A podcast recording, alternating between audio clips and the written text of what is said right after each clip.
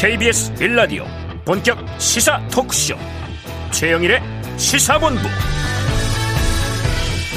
안녕하십니까? 최영일의 시사본부 시작합니다. 금요일입니다. 여전히 오미크론 확진자가 많이 나오는 가운데 이 사회적 거리두기 방역 수칙 변경이 됐는데요. 영업 제한 시간은 현재와 같이 밤 11시입니다. 사적 모임 인원 제한이 6명에서 8명으로 늘었습니다. 자, 당국의 고민이 있었겠습니다만 전문가들은 이 정점을 지나는 시기에 완화 조치는 잘못된 시그널을 줄 수 있다. 이렇게 우려를 합니다. 시그널, 경제는 심리다 하는 이야기처럼 현대사회 정치는 시그널 정치 이렇게 불러도 과언이 아닌데요.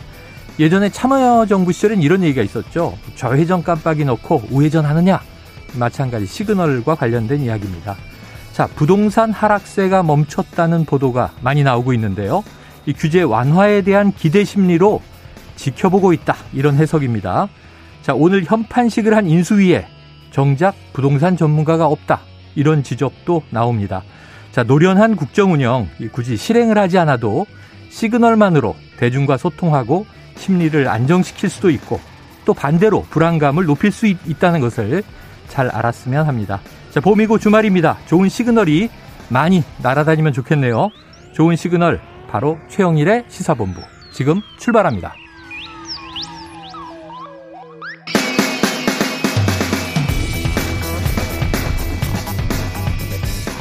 네, 1부에서는 오늘의 핵심 뉴스를 한입에 정리해드리는 한입뉴스 있고요.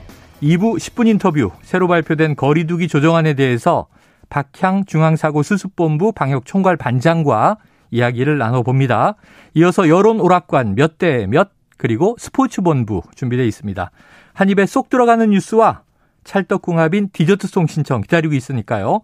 오늘 뉴스에 어울리는 노래가 있으면 문자 샵 9730으로 자유롭게 보내주세요. 오늘의 디저트송 선정되신 분께는 커피 쿠폰 보내드립니다. 짧은 문자 50원, 긴 문자 100원입니다.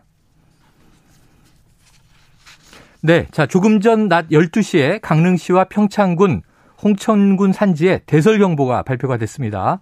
이 외출 가급적 피하시고 눈 피해에 대비하시기 바랍니다.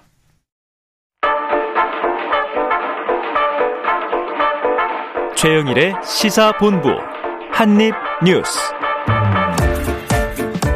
네, 한입 뉴스 시작해 보죠. 지금 3월의 중순에서 하순으로 가고 있는데 눈이 눈이 오네요. 자, 박정호 오마이뉴스 기자, 오창석 시사평론가 나와 계십니다. 어서 오십시오. 안녕하십니까. 자, 이 박 기자님, 사적 네. 모임만 인원이 두명 늘어난 거죠? 그렇습니다. 6명에서 8명으로 늘어났고요. 아, 반면에 영업 제한 시간은 11시, 밤 11시로 유지가 됩니다. 음. 다음 주 월요일부터 적용이 됩니다. 더 풀려고 아무래도 정부가 고민했었던 것 같은데 네네. 지금 확진자가 많이 늘어나고 있고 또 유행 정점 예측의 불확실성 커지고 있기 때문에 대폭 완화는 못하는 상황이 되겠습니다. 음, 어제 뭐 60만 명 넘게 나왔으니까요. 네, 물론 그렇습니다. 이제 전날 저안 들어간 누락된 7만 명 정도가 추가된 거다. 추가돼서 그래도 55만 명 정도 나왔던 예, 거고요. 예. 오늘 0시 기준으로 봐도 신규 확진자가 40만 7,017명입니다. 네. 사망자 수도 300명대, 위중증 환자도 1,049명. 이렇게 의료 체계 부담이 이어지고 있습니다. 그래요. 불안불안합니다. 모두 또 조심하는 주말이 되셔야 될 것 같고요. 자세한 이야기는 저희가 2부 처음 10분 인터뷰에서 박향 총괄 반장과 이야기를 자세히 나눠보도록 하겠습니다. 자, 본격적인 오늘 소식으로 들어가 보죠. 문재인 대통령이 메시지를 냈네요. 그렇습니다. 오늘 참모회의에서 뭐라고 했냐면 이 윤석열 대통령 당선인과의 음. 이 회동 이게 무산이 됐잖아요. 네네. 이거 관련된 메시지가 나왔는데 무슨 조율이 꼭 필요하다고 생각하지 않으며 어. 청와대의 문은 열려 있다. 네네. 늘 열려 있다 이렇게 얘기하면서 이 빠른 시일 내에 격이 없이 허심탄회하게 대화하는 자리를 갖는 게 국민에 대한 도리다 이렇게 얘기를 음. 했습니다. 그러니까 이 청와대 입장에서는 뭐 언제라도 만날 수 있다. 어, 뭐 조건이나 뭐 이런 거 어떤 의제 이런 거 필요 없이 빨리 만나자 네. 아, 이런 입장을 낸 거고요. 윤석열 당선인 측에서 어떤 반응을 보일지 봐야 될 것 같고 그리고 어떤 얘기를 했냐면 이문 대통령의 참모들에게 당선인 측의 공약이나 국정 운영 반영에 대해서 개별적인 의사 표현을 하지 말라 아. 이렇게도 좀 경고를 네네네. 했어요. 그러니까 이 용산 이전 문제나 아, 집무실 용산 이전 문제나 여러 가지 뭐 인사권 관련된 내용 있어서 이 참모진에서 얘기가 나온 게 있거든요. 음. 뭐 탁현민 의전 비서관이 SNS에 올린 내용이라든가 어떻다. 그렇습니다. 그다음에 박수현 수석의 얘기도 있었고 예. 언론 인터뷰 통해서도 여러 가지 얘기가 나왔는데 거기에 대해서 좀 자제해 달라 이렇게 네. 얘기한 것으로 풀이가 됩니다. 네. 자, 대통령은 열려 있다고 얘기했으니까 이제 뭐 의제는 당선인이 요청하고 싶은 것, 음. 궁금한 것, 또 이제 도움을 좀 구할 것다 음. 싸들고 들어가서 테이블을 네. 펼쳐놓으면 되는 거죠? 네, 그렇게 얘기를 이제 하라고 했으니까요. 네. 준비해서 가면 될 것 같은데 지금 일단은 이명박 전 대통령 사면 얘기는 완전히 사라졌습니다. 아, 그래요? 음. 이게 약간 그 인수위 차원에서 이 정도로 시끄러운 그 청와대 이전 문제가 있었나 싶을 정도로 어. 이게 약간 블랙홀이 돼버렸어요. 네네. 예전에 정권 중반에 개헌 얘기하면 블랙홀 된다 이런 얘기 많이 예, 있었잖아요. 예. 그래서 실제로 모든 이슈를 개헌이 다 빨아들였는데 맞아요. 지금 인수위 내에서는 인수위가 구성원 인원이 어떻고 저떻고 이런 걸다 떠나서 이전한다 이 얘기가 다 블랙홀이 돼버려요. 사면 얘기는. 집무실 이전 때문에 네, 사면 얘기도 때문에. 사라지고 다 사라졌죠. 그래서 완전히 사라졌는데 윤 당성인이 여기에만 매몰되어 있으면 음. 매몰되어 있다 하더라도 저는 만날 필요는 있다. 네 예를 들어서 음. 청와대를 이전하는 데 있어서 네네. 이런 계획을 준비하고 있고 이런 이유 때문인데 음. 혹시나 현역에 계실 때 조금 도와주실 분, 분은 없는지. 음. 제 의지는 너무 확고하니까 용산 시대를 좀 개막하고 싶고 국민 속으로 음. 더 나가고 싶다. 네. 대통령께서도 첫 공약에 광화문 대통령 하려고 하다가 좀 실패한 부분이 있지 않냐. 그 실패한 부분을 보완하는 장소가 용산입니다. 네. 만나서 얘기할 수가 있잖아요. 예, 예. 그렇기 때문에 어떤 부분이든 만나서 얘기하면 좋을 것 같은데 중요한 거는 주변에 참모진이 아, 그거 뭐 만나서 뭐 합니까? 저희가 어쨌든 5월이면 음. 취임하고 저희가 얘기하는 대로 지금 국방부도 움직이고 있는데 그냥 만나지 않아도 됩니다라고 얘기하고 있는 사람이 있을지 네. 또는 작은 의제라도 선정을 해서 만나는 게 좋다고 말씀하시는 분이 있는지 또는 아무런 성과가 없다 하더라도 네. 축하받는 자리라도 한번 만나는 것이 좋은지 이렇게 조언하는 사람들이 있었으면 좋겠습니다. 네. 음. 자, 좀 날짜는 빠르게 잡힐 것도 같은데 네. 당선인 측의 입장도 봐야겠고 처음에는 뭐 점령군처럼 한다 음. 요구가 너무 많아서 청와대가 좀 불쾌감을 표했다. 이런 식이었는데 음. 청와대는 열려 있다고 얘기를 했어요. 네. 기자가 물어봤더군요. 이거 뭐 아무 조건 없이 빨리 만난다는 거냐? 음. 실무 협상을 좀 빨리 진행해 달라는 요구냐? 음. 그랬더니 이제 청핵관 음. 청와대 핵심 관계자는 이 두 가지 다에 해당할 것 같다. 이렇게 답변을 음. 한것 같습니다. 자, 그래서 관련해서 지금 육성을 하나 들어보고요. 바로 다음 이슈로 이어가 보죠. 그러니까 대통령은 국민 속으로 들어오고 청와대는 국민 품으로 돌려드리는 거죠. 특히 그 이게 어, 윤석열 당선인의 가장 중요한 공약이었기 때문에 또 그만큼 중요한 만큼 컨센서스가 필요하다. 봄꽃이 지기 전에는 국민 여러분들께 청와대를 돌려드리고 국민 여러분께서 그 아름다운 산책길과 일상을 회복하는 날에 청와대를 거닐 수 있기를 바랍니다. 네. 봄꽃이 지기 전에 청와대를 돌려드리겠다. 이게 날짜로 딱 이제 못 박은 건 아닌데요. 네. 봄꽃. 봄꽃은 어떤 게 가장 느끼시나요? 어, 글쎄요. 제가 떠오르는 것은 벚꽃이 좀 떠오르는데. 아니, 그래서 어떤 네. 지금 매체에 보면 벚꽃 지기 전에 이렇게 된 것도 있어요. 벚꽃 지기 전에. 이러면 지금 4월 말이에요. 벚꽃 그러니까요. 빨리 지거든요. 네. 비 오면 또 빨리 지고. 그러니까 아무리 생각해봐도 네. 봄꽃을 생각해봤을 때 5월 10일 취임인데 그 이후까지 남아있는 꽃이 있나? 이런 생각이 들더라고요. 뭐 장미를 포함하면 장미 아 장미도 봄꽃으로 본다면 네. 근데 봄꽃 하면 사실 뭐 개나리, 산수유, 목련 네. 이게 생각이 네. 많이 되는데 그렇죠. 그건 뭐 4월 되면 다 지거든요. 음. 그래서 벚꽃이 그래도 4월 중순 글쎄요 봄꽃 지기 전 이라는 얘기를 해가지고 이게 또 언제까지 이건 어, 결정한다는 거냐 여러 가지 해석이 네. 나오고 있는데 어쨌든 오늘 이게 김은혜 대변인의 말을 들어보면 청와대를 돌려드린다. 그러니까 음. 그러니까 청와대에서 나오겠다는 것은 확실하게 다시 한번 못을 네네네. 박았어요. 그런데 그 시점은 어, 못을 박지 않으면서 어. 좀더 논의하고 컨센서스까지 얘기를 했으니까요. 어, 좀 토론하고 이런 시간을 가지겠다는 거죠. 네. 근데 이게 언제쯤 마무리할지 모르겠고 그런데 여기에서 궁금증은 뭐냐면 윤석열 당선인이 청와대에 좀 들어가서 좀 생활을 할 거냐. 근데 그건 또 아닌 걸로 보이잖아요. 음, 음. 결국에는 봄꽃 지기 전에 돌려드리겠다 컨센서스 얘기하면서 토론과 의견을 듣겠다라고 했지만 음. 결국 뭐 계속 그동안 어, 가져왔던 입장 5월 10일 그그 직무를 시작할 때는 네. 다른 장소에서 직무한다. 네. 이거는 바뀌지 않은 것 같다는 생각이 듭니다. 어, 그래요. 그러니까 컨센서스 뭐좀 어려 뭐 어렵게 들리지만 네. 공감대죠. 그러니까 그렇죠. 공감대를 형성하고 이전을 해야 된다고 생각을 해서 네. 사실은 뭐 오늘 발표합니다.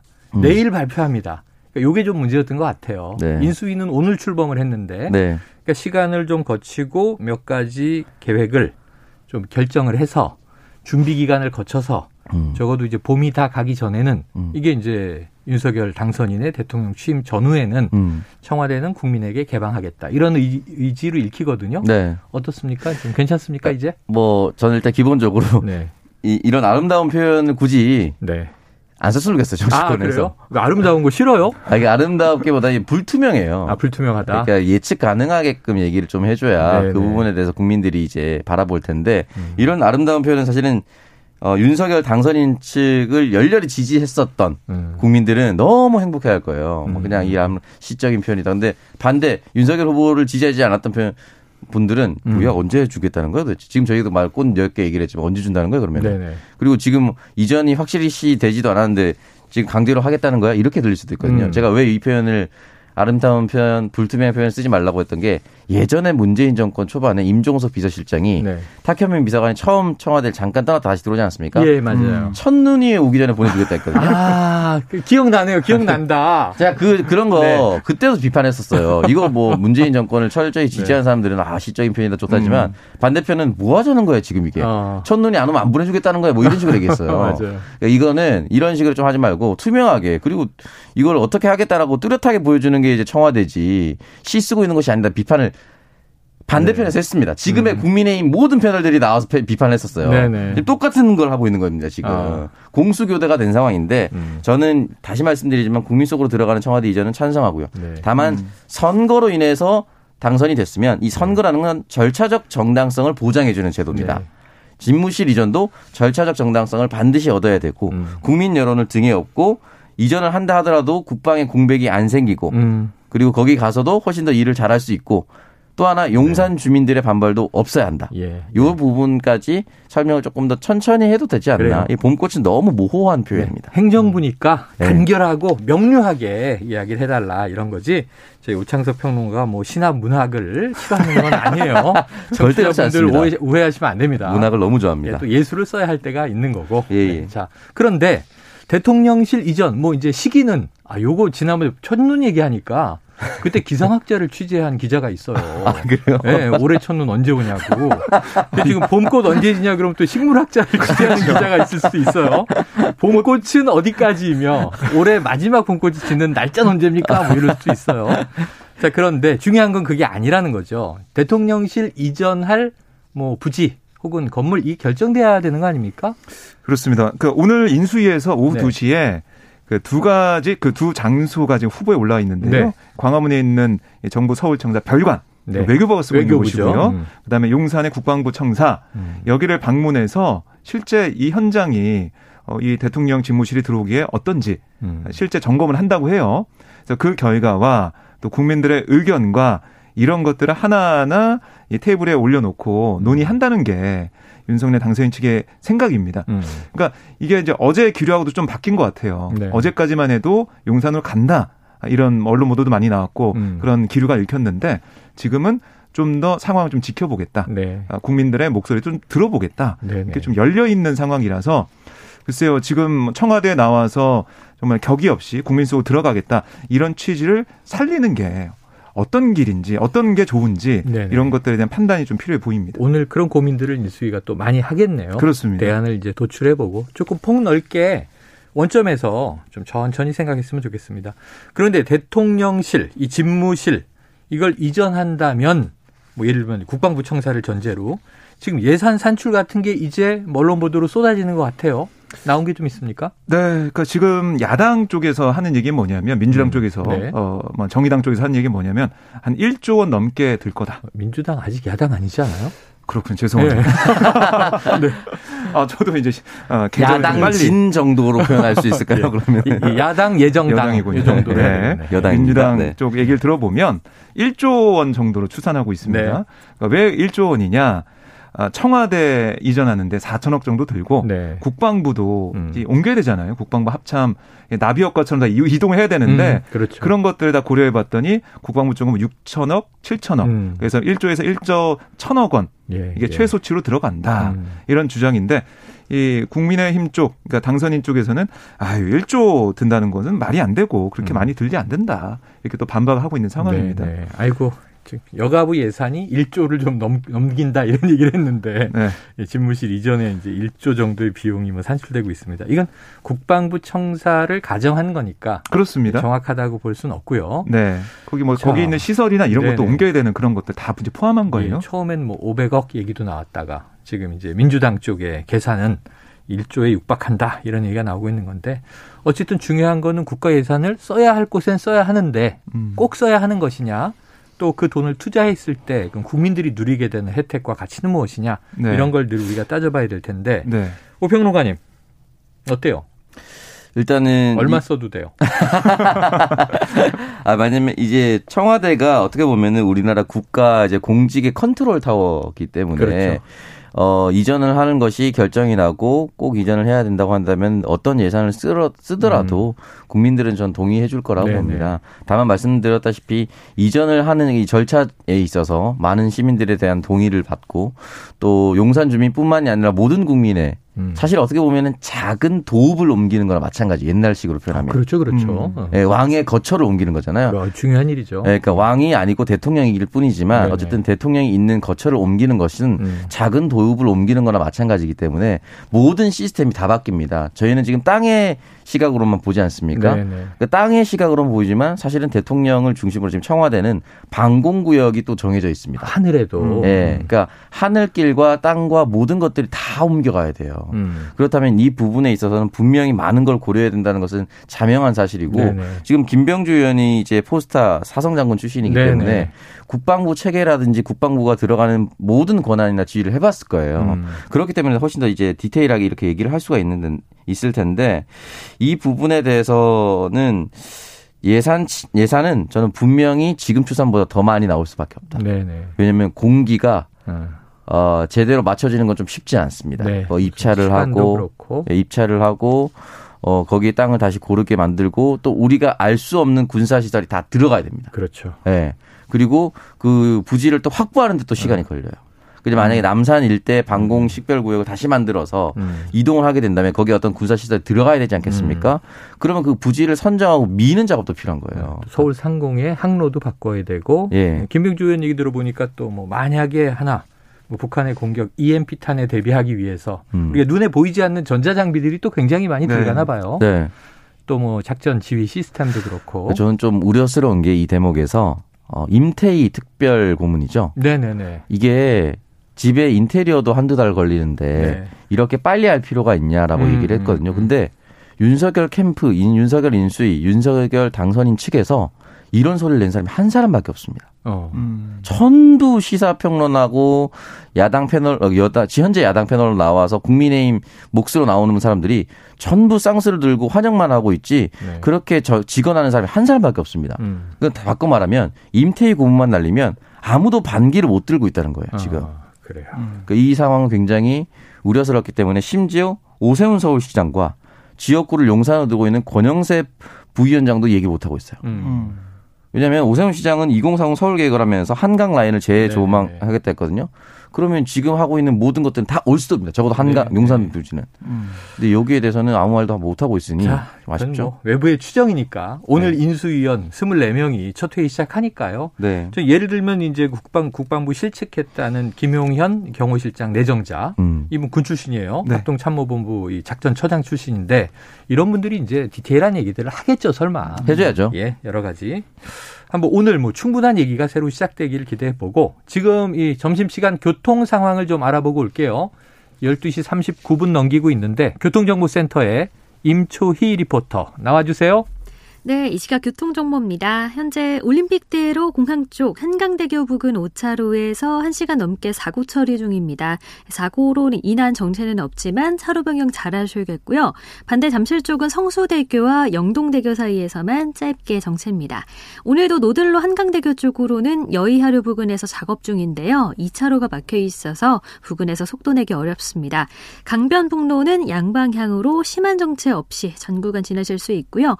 한편 서부가선도로 안양 쪽으로는 성산대교 남단 지나서 고장난 차가 생겼기 때문에 북단 이전부터 속도 줄이고 있습니다. 고속도로의 경우도 평소 금요일보다는 한산한 편인데요.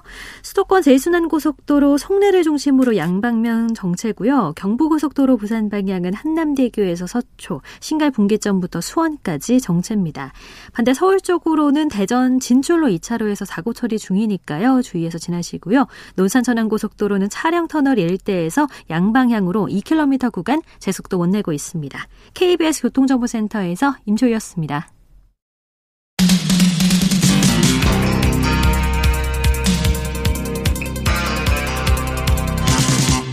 최영일의 시사본부. 네, 대통령 집무실 이전에는 컨센서스가 필요하다, 공감대가 필요하다. 조금 시간을 두고 재검토할 것으로 관측이 되는 가운데 국방부 청사가 며칠째 그런데 아까 예비역 뭐 장성이나 네. 예비역 네. 군인들은 뭐 반론을 얘기할 수는 있겠어요. 그런데 음. 현역들은 이제 새로 맞이하게 되는 신임 군 통수권자잖아요. 네. 신임 대통령이.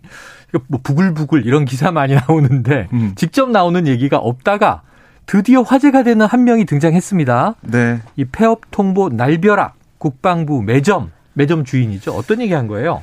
그러니까 이 국방부 신청사 지하에서 5년째 매점을 운영하고 있는 A 씨, 네. A 씨가 어제 청와대 국민청원 게시판에 글을 올렸어요. 어. 뭐라고 썼냐면 하, 지금 대통령 집무실 결정을 앞두고 국방부가 혼란 그 자체다 음. 이렇게 상황을 전하면서 네. 나도 마찬가지다. 아. 아, 이 집무실 이전 때문에 어제 그러니까 16일 날짜로 네.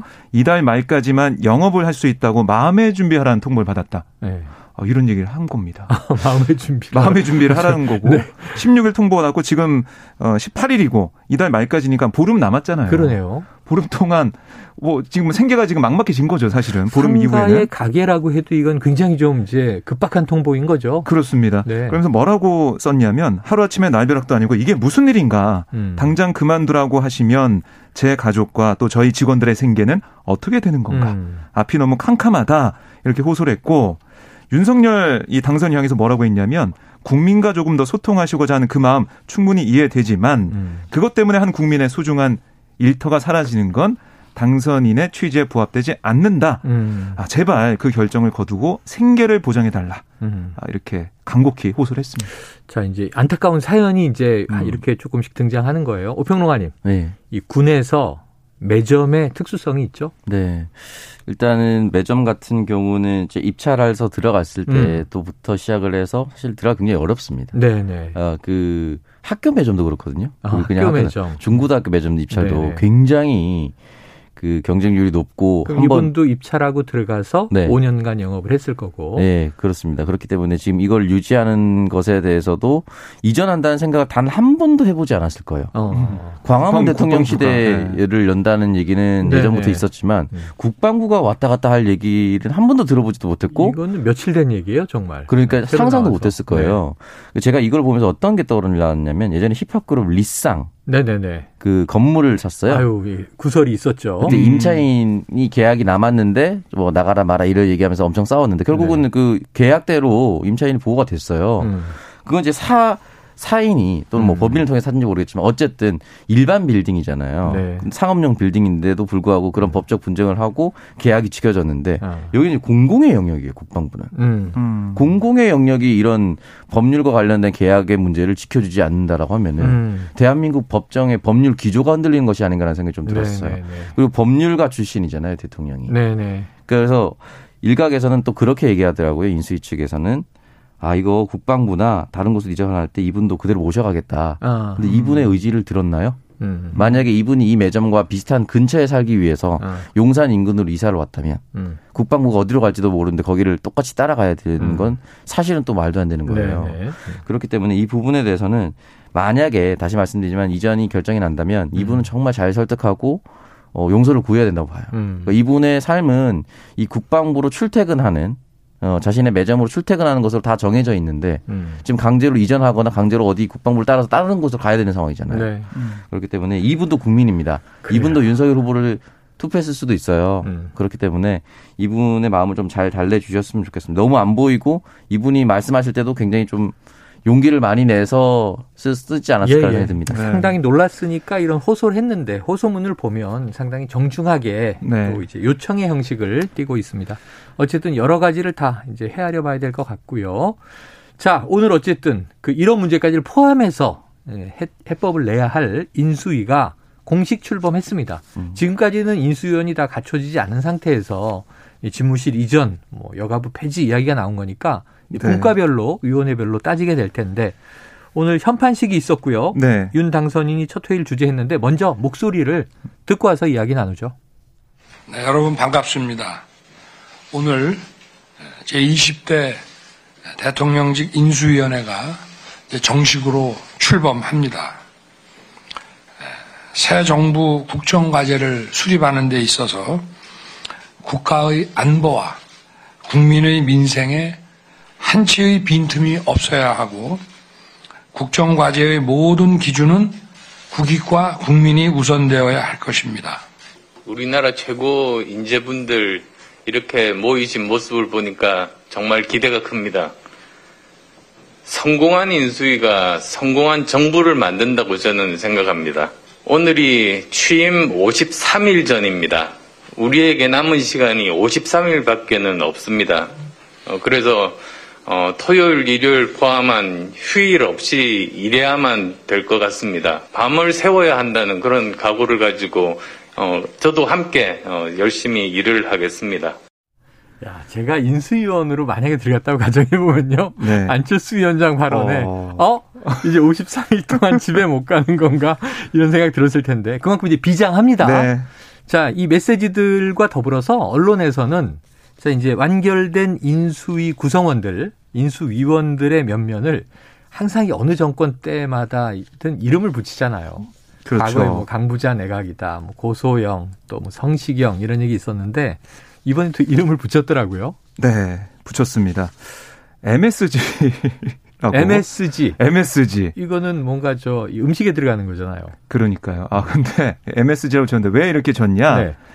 이명 이명밖에 네. 여기서 M. MB계. 예 MB계 M. 그다음에 서울대. 서울대. S. 어. 그다음에 그 뒤가 이제 박근혜 정부 그 아, 얘기를 하는 건데. GH 근해 근해에서 어. G 그래서 MSG다 MSG. 이렇게 얘기를 하고 있어요. 네.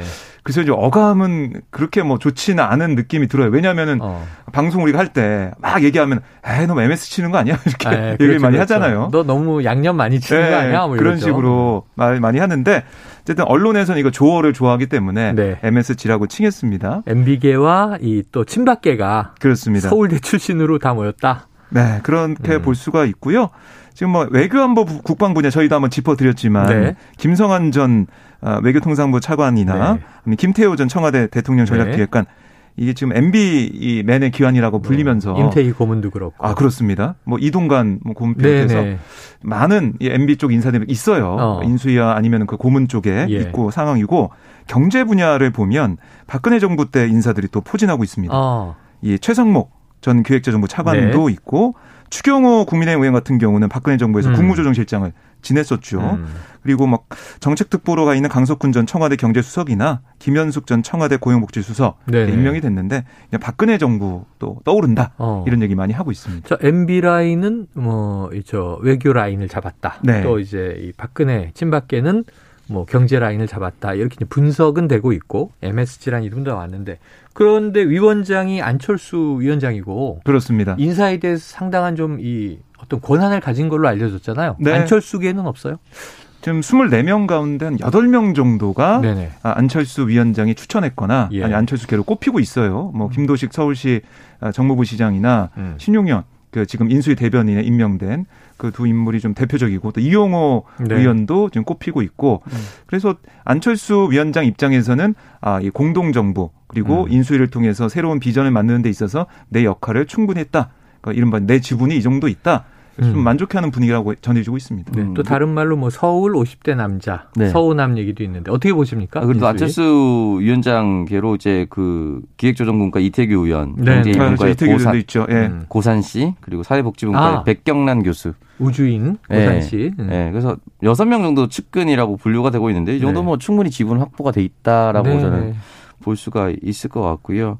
어, 지금 이 안철수 위원장의 얘기를 들어서 이 사람들이 들어왔는데 결과적으로는 초반 청와대 초과, 초기 내각에 음. 어느 정도 들어갈 수 있을 것인가. 아. 예, 이게 가장 큰 관건이 되겠죠. 네. 인수위까지는 지분이 충분히 저는 할당이 됐다고 보거든요. 네네. 네. 할당이 됐는데 과연 이게 청와대 조기 내각으로. 근데 지금 권은희 의원 같은 경우는 합당 반대한다 이렇게 공개적으로 얘기 그렇더라고요. 예. 네, 공개적으로 얘기를 하고 달라 그랬죠. 제명을 네. 요구했죠. 같이 가지 않겠다 이렇게 얘기를 했어요. 어. 그렇기 때문에 그러면은 뭐 가만히 기다리고 있는 사람들 입장에서는 아 잘 됐다 한 사람 네. 뭐 없어졌다 이렇게 생각할 수도 있어요. 안철수 계 사람들은 네네. 한 사람 몫이 사라졌다 이렇게 생각할 수도 있는데 지금 말씀드렸던 이태규 의원이나 이런 사람들은 당장 장관 라인으로도 갈 수가 있어요. 음. 그러니까 그 정도 돼야지 청와대 초기 내각까지 지분이 할당이 된 것이고 네. 인수위까지 끝난다고 한다면 사실은 패싱을 예. 하기 음. 위해서 이 명분을 쌓았구나 라고 생각할 수도 음. 있어요. 그러니까 네. 결국은 장관 인선이 발표됐을 때 안철수 위원장이 좋은 인선이었다라고 본인 스스로의 입에서 나와야 됩니다. 음. 네, 그것까지 좀 지켜봐야 될 것 같습니다. 그건 한 두 달 지켜보죠. 53일 네. 동안 인수위가 활동을 한 이후에 예, 윤석열 대통령 취임을 5월 10일에 하고 그 이후에 내각 발표가 나면 인수위원 중에 몇 명이 내각에 참여하는지 또 전문가로서 역할을 다 하고 본업으로 돌아가는지 알 수 있을 음. 것 같습니다. 자, 요 끝으로 한번 잠깐 봐야 될 것 같은데 민주당 상황도 봐야죠. 지금 윤호중 비대위원장에 대한 사퇴 요구가 계속 나왔고 어제 재선 모임, 초선 모임 있었잖아요. 결론이 그렇습니다. 나왔습니까? 어, 오늘 아침에 비대위 회의가 있었어요. 네. 근데 언론에서는 예측하기로는 어, 여기서 거취 밝힐 가능성도 있다라고 음. 했는데 오늘 내용을 들어보면 음. 아, 사퇴 요구를 일축했다. 라고 아, 볼 수가 있겠습니다. 거취 발표를 했네요. 네, 그런 셈이 됐어요. 네. 뭐라고 했냐면 의원님 한 분 한 분의 귀한 말씀을 새겨서 음. 국민의 눈으로 피부로 느낄 수 있는 변화를 만들어 나가겠다. 음. 이렇게 강조를 했습니다. 그러니까 어제 재선 의원, 초선 의원 계속 만나면서 음. 거기서는 사퇴 압박이 좀 셌거든요. 네. 그런데 오늘 이렇게 얘기를 했다. 이것은 이 비대위 체제를 계속 가지고 가겠다. 이런 음. 생각으로 보이고요. 아, 오늘 2시에 윤호중 위원장이 기자간담회를 한다고 아, 합니다. 아, 그래요. 여기서도 거취 얘기가 나올 수도 있을 것 같은데 음. 현재까지 느껴지는 것은 윤호중 비대위로 계속 갈 거다. 아, 이런 게 좀 강하게 느껴지는 상황입니다. 자, 하루하루 이제 지방선거 다가오고 있는데 오평론가님, 그럼 이제 윤호중 체제로 좀 봉합이 되겠습니까? 계속 시끄럽겠습니까? 어, 이렇게 한 번 더 본인 스스로 이제 거취를 얘기를 했기 때문에 음. 봉합을 해 주는 것도 민주당의 또 다른 의원의 이제 네네. 연대라고 저는 볼 수가 있을 것 음. 같아요.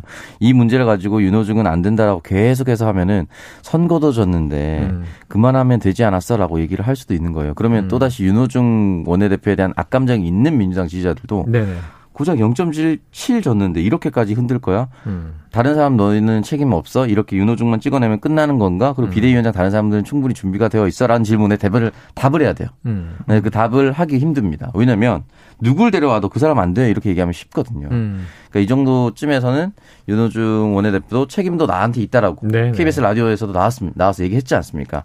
그러면 책임도 통감하고 있기 때문에 음. 어느 정도 이 선에서 봉합을 하는 것이 맞지 않을까. 어차피 제 편은 지방선거 이후입니다. 네. 뭐 여러 가지 얘기들이 나오고 있어요. 최입의 전 의원은 또 문 대통령이 사과해야 한다는 얘기도 있고 박지원 공동 비대위원장의 네. 성토도 계속 나오고 있는데 자, 어쨌든 앞으로 뭐 여야 다 막론하고 책임 있는 분들이 사퇴하라 네. 얘기할 때는 대안도 같이 내주면 음. 좋을 것 같아요. 그래서 네. 이렇게 가자. 자, 오늘 한입뉴스 여기서 정리하겠습니다. 두 분 말씀 고맙습니다. 감사합니다. 고맙습니다. 네, 주말 잘 보내시고요. 자, 오늘의 디저트송 청취자 1065님의 신청곡 촉촉히 봄비가 내리는 금요일입니다. 만물이 소생하는 봄, 정치권도 제발 꽃 피우고 열매 맺는 활동을 했으면 좋겠네요. BTS의 봄날 신청합니다. 노래 듣고 입으로 오겠습니다.